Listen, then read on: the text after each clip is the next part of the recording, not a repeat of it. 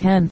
Making a knot about 1 inch from the end of your twine, using the single tie like figure 65. If this does not make the knot large enough use the figure 8 knot. The single tie is sufficient in ordinary cases. Wrap your twine once around your parcel, lapping the long twine over the knotted end as in bring the knotted end over the long twine, forming a bight. Then over and under its own twine with the single tie. Draw the tie up close to the knot at the end. The knot prevents it from slipping off.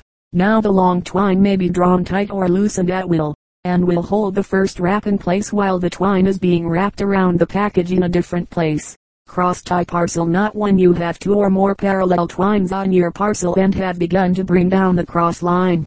Secure it to each twine in this way. Bring the long twine down and loop it under the first twine to form a bite as in figure 66. Then carry the long twine over, itself forming a loop. Then under the first twine as in draw tight and proceed to the second twine, making the same cross tie. When you have carried your cross line entirely around the parcel, Tie it securely to the first twine where it began and finish with a single tie knot, making a knot on the last end of the twine close to the fastening, to keep the end from slipping through. Fisherman's knot The fisherman's knot is used by fishermen to tie silkworm gut together. It is easily untied by pulling the two short ends, but it never slips. Lay the two ropes side by side. Figure 67. Then make a loop around one rope with the other rope, passing the end under both ropes. Bring the end over and into the loop to make a single tie. Tie the end of the second rope around the first rope in the same manner and draw both knots tight. Halter, slip, or running knot. The halter or slip knot is often convenient, but should never be used around the neck of an animal, for if either end is pulled it will slip and tighten, thereby strangling the creature. First form a bight, then with one end of the rope make a single tie around the other rope. Figure 68. Illustration FGH figure 65 parcel slip knot IJK figure 66 cross tie parcel knot LMNO figure 67 fisherman's knot half hitch if you have anything to do with horses or boats you must know how to make the proper ties for hitching the horse to a post, or a boat to a tree, stump, or anything else that is handy. The half hitch is a loop around a rope with the short end secured under the loop figure 69. This answers for a temporary, but not a secure, fastening Timber hitch when you want a temporary fastening. Secure yet easily undone. Make a timber hitch figure 70. Pass the rope around an object. Take a half hitch around the rope, and pass the short end once more between the rope and the object. Hitching tie if the hitching tie is properly made, and the knot turned to the right of the post. The stronger the pull on the long end of the rope, the tighter the hold, and the loop will not slip down even on a smooth, plain post. If the knot is turned to the left, or is directly in front, the loop will not pull tight and will slide down. For the reason that the loop will tighten, the hitching tie should never be used around the neck of the horse, as it might pull tight and the animal be strangled. In making the hitching tie, first pass the rope from left to right around the post, tree, or stump, bring it together and hold in the left hand. The left hand is represented by the arrow figure 71. With the right hand throw the short end of the rope across the ropes in front of the left hand forming a loop below the left hand figure 72. Slip the right hand through this loop, grasp the rope just in front, and pull it back to form a bite. As you make a chain stitching crocheting figure 73, down through this last bite pass the end of the rope and pull the knot tight figure 74. Chapter XI Accident Sprains, Bruises, Burns, Cuts, Sunstroke, Drowning One learns quickly how to take care of oneself while on the trail, and serious accidents seldom occur. In fact, every member of the party takes pride in keeping herself free from accident. It is so like a tenderfoot to get hurt. However, it is well to be prepared in case accidents do occur.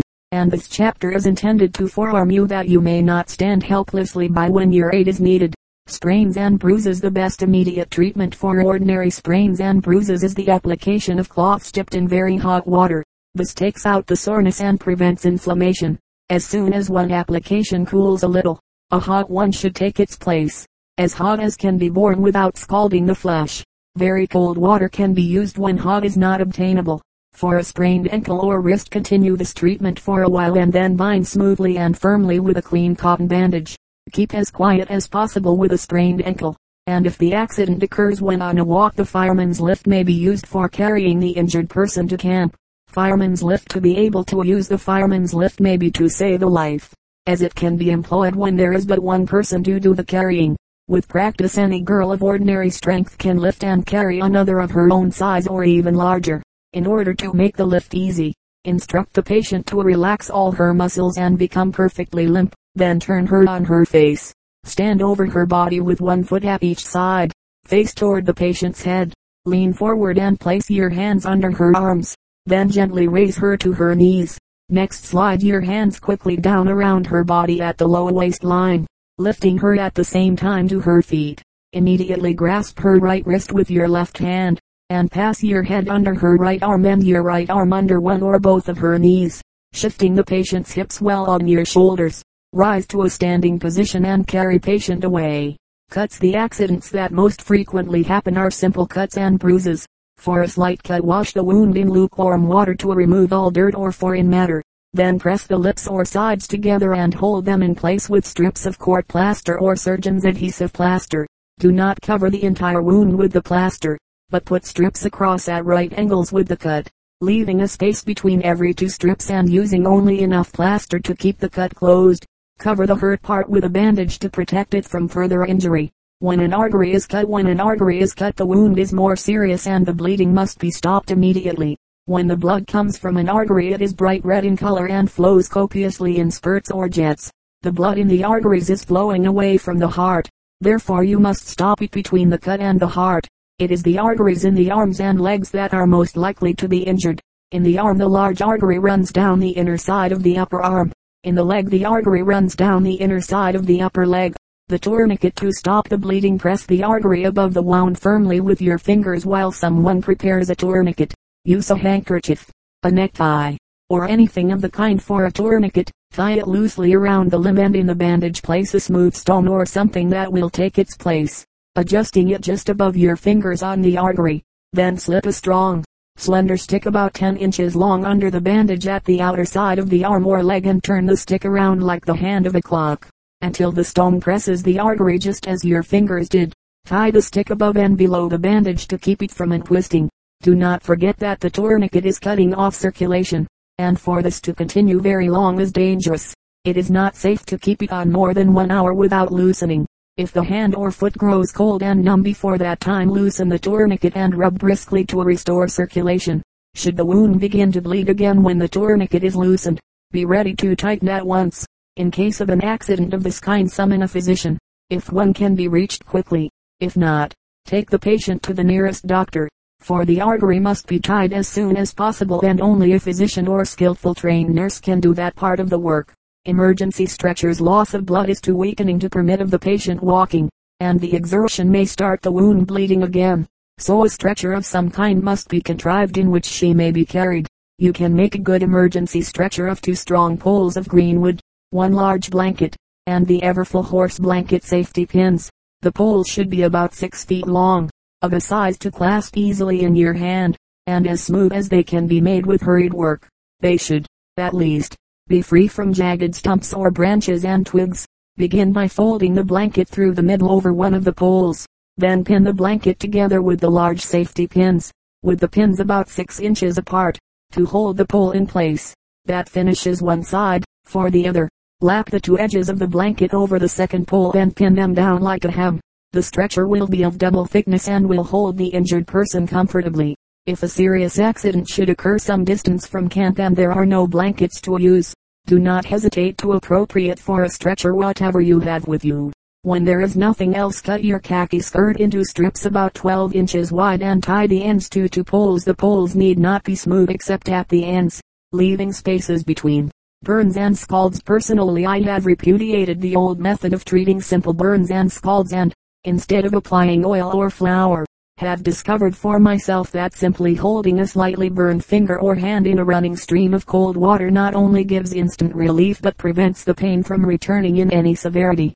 Care of the injured part to prevent the skin from breaking and causing a sore is the only thing left to be done. However, here are the ordinary remedies for burns. Any of the following things spread over a piece of linen or soft cotton cloth are said to be good. Olive oil, carbolized vaseline, fresh lard, cream, flour, and baking soda. For serious burns a physician should be called. heat prostration and sunstroke. This will seldom occur in a camp of healthy girls whose stomachs and blood are in good order. But it is best not to expose oneself to the fierce rays of the sun during a period of intense heat, or directly after eating. In case anyone is overcome and complains of feeling faint, and of dizziness and throbbing head, take her where it is cool, in the shade if possible. Lay her down, loosen her clothing, and apply cold water to her face and head. She will probably be able to walk when she revives, but if not, carry her home or into camp. Do not give whiskey, brandy, or any stimulants, cinder or foreign substance in the eye as a rule all that is necessary to remove something in your eyes to take the eyelashes of the upper lid between your thumb and forefinger and pull the lid down over the lower one. The lower lashes thus shut in combined with the tears that flood the eye, will clean the eye in most cases. If the cinder or other substance is embedded in the upper lid, roll back the lid over a match the sulfur and taken off. Then moisten a corner of a handkerchief and with it remove the cinder. If this treatment does not avail and the substance cannot be removed, put a drop of olive oil in the eye. Close it and cover with a soft bandage. Then go to a physician. Do not put anything stiff or hard into the eye. Fainting Fainting occurs most often in overheated and overcrowded places where the air is impure. The proper treatment is to lay the patient flat on her back with the head lower than the rest of the body and feet raised, then loosen the clothes at waist and neck. Sprinkle the face and neck with cold water, and hold smelling salts or ammonia to the nostrils. Insist upon giving her all the fresh air possible. It is good also to rub the limbs with the motion upward toward the body. Drowning Schafer method secure a doctor if possible, but do not wait for him. Do not wait for anything, while you do. Do instantly. As soon as the rescued person is out of the water begin treatment to restore respiration. That island to make her breathe. If you can do this her life will probably be saved. Not until the patient breathes naturally must you work to bring warmth and circulation to the body. To promote circulation before the patient breathes naturally may endanger her life. First quickly loosen the clothes at waist and neck, then turn the patient face downward on the ground with face either downward or turned to one side arms extended above the head, and with chest raised slightly from the ground and resting upon your folded skirt. Also place something beneath her forehead to raise her nose and mouth from the ground. This will allow the tongue to fall forward.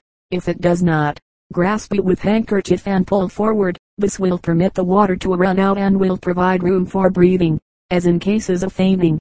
So with drowning patient, she must have all the air possible, for she is being suffocated with water so do not allow a crowd to form around her.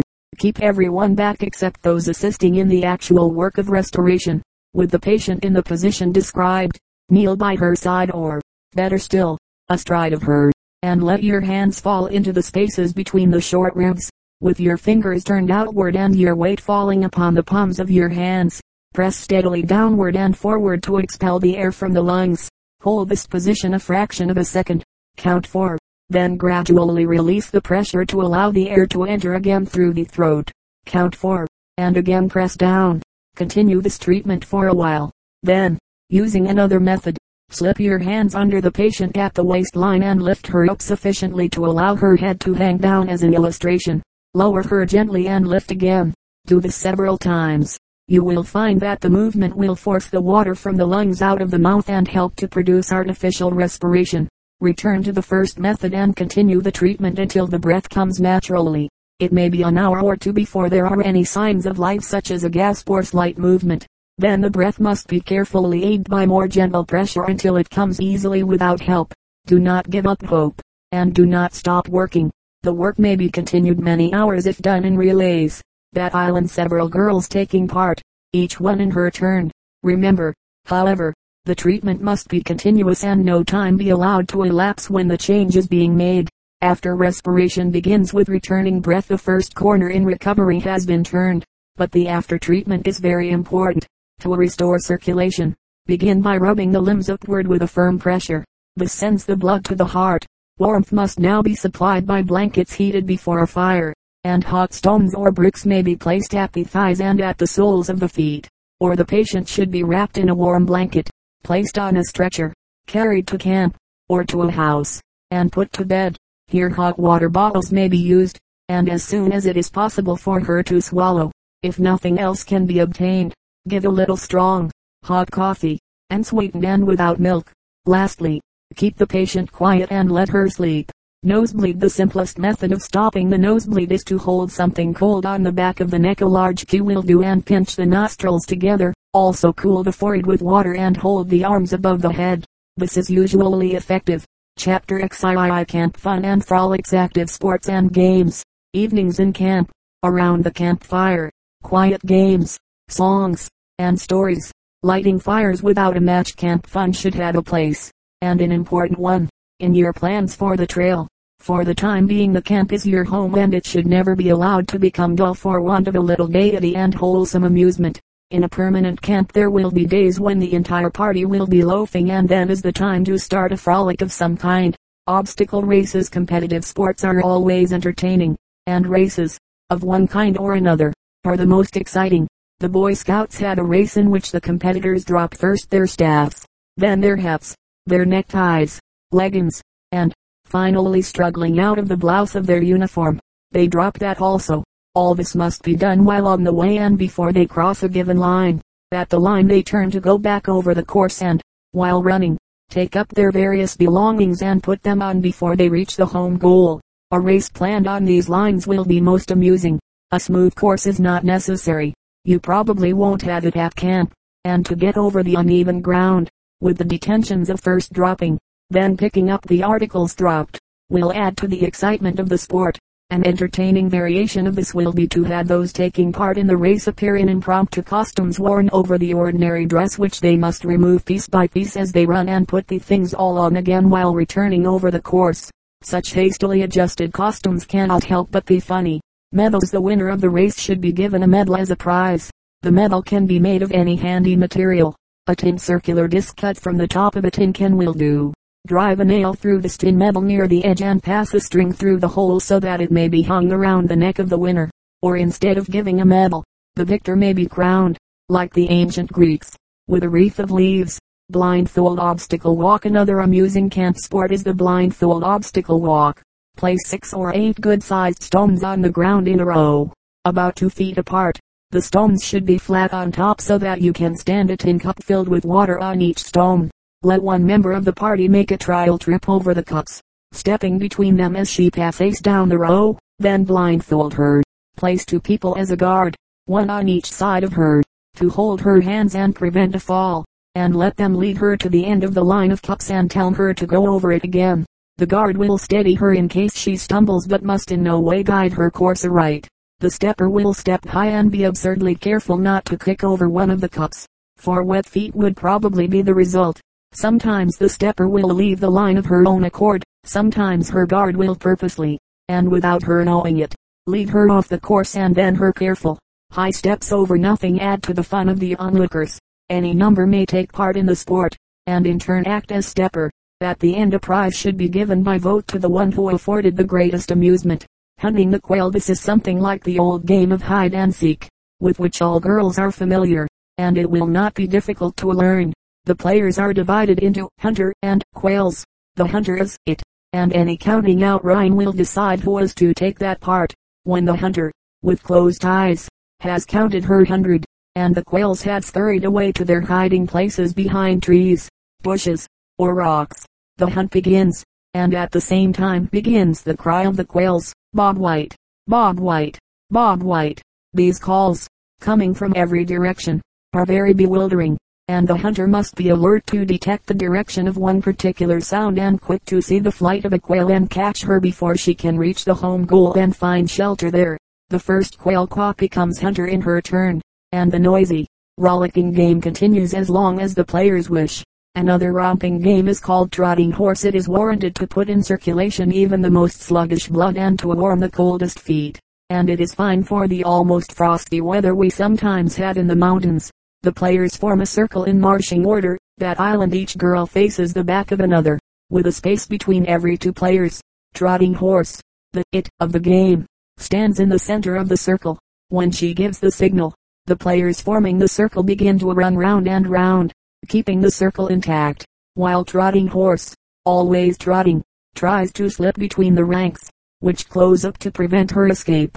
Trotting horse must trot, not run.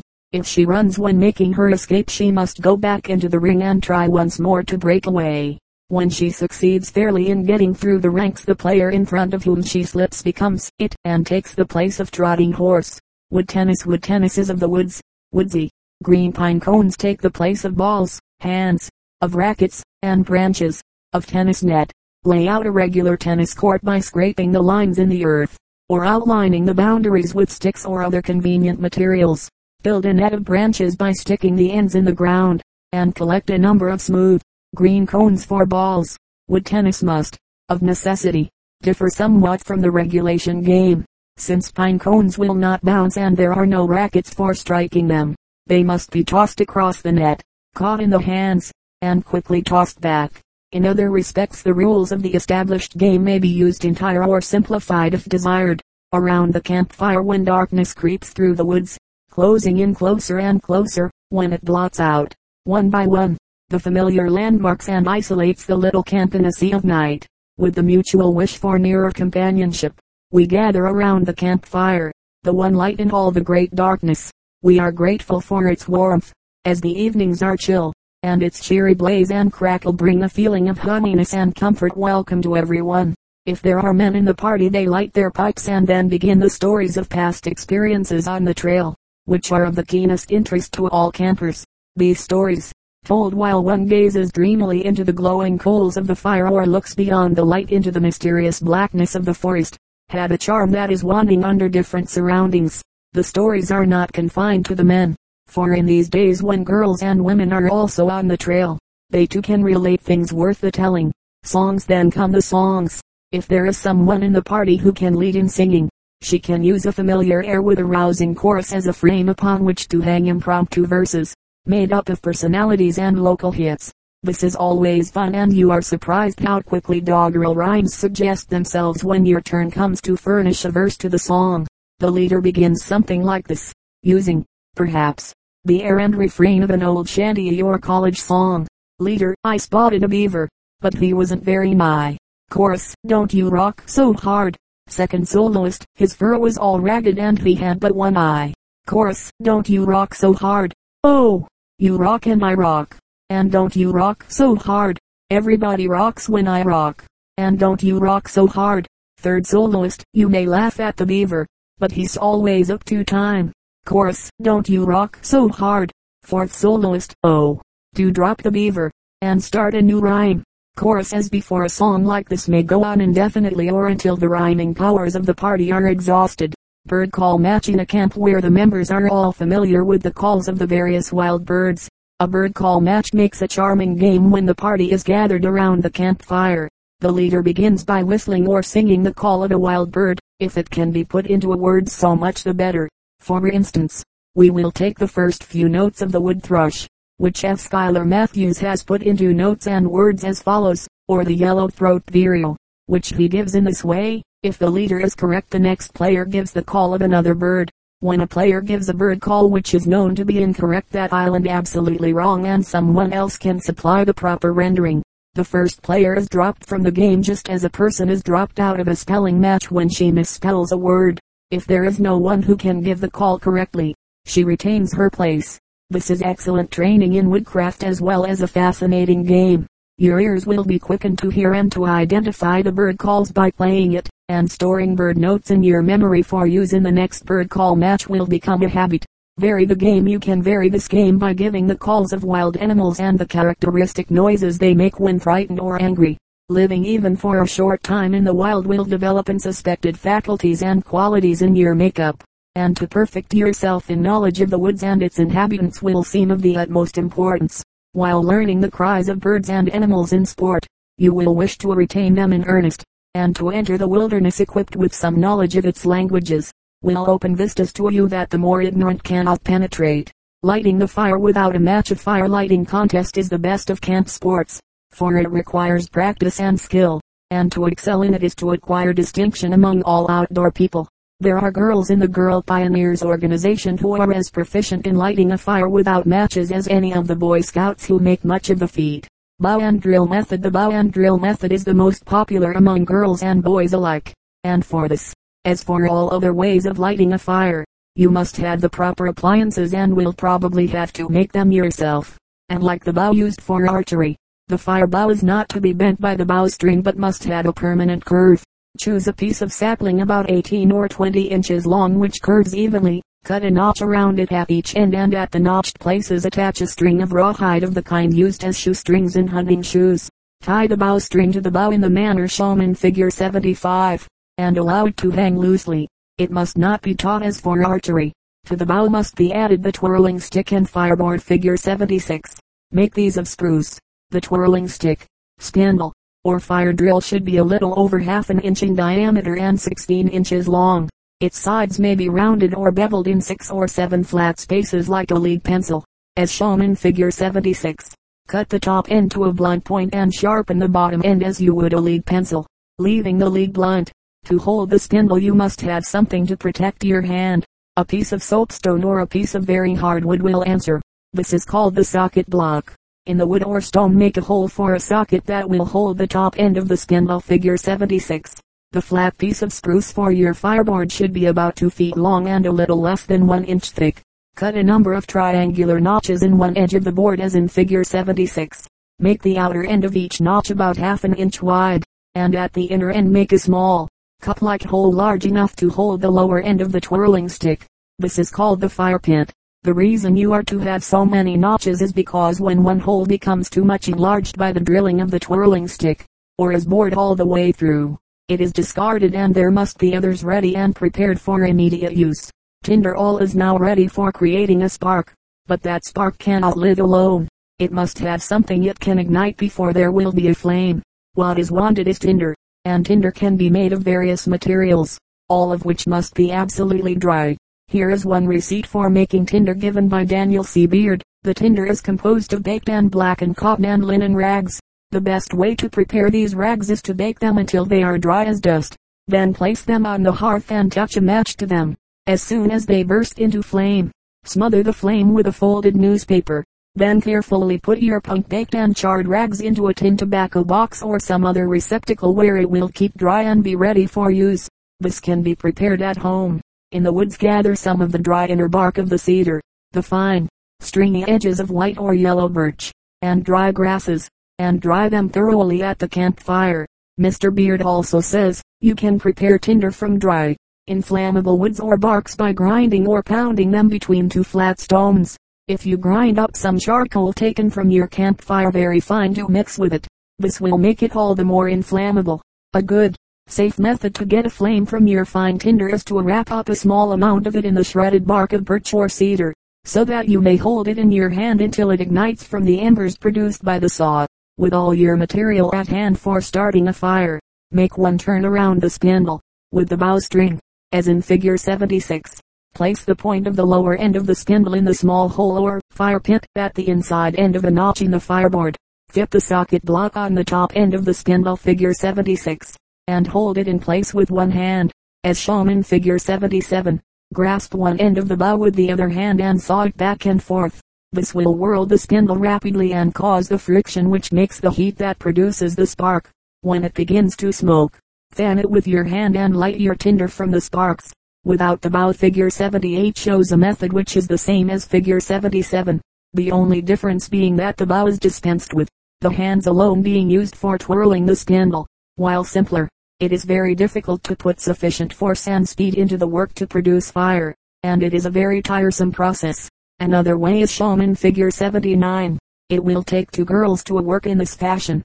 The spindle is whirled by pulling the leather shoestring back and forth. One girl holds the spindle and steadies the fireboard while the other does the twirling. The plow it is more difficult to produce fire by the plow method than with the bow, but it can be done. The Aplian,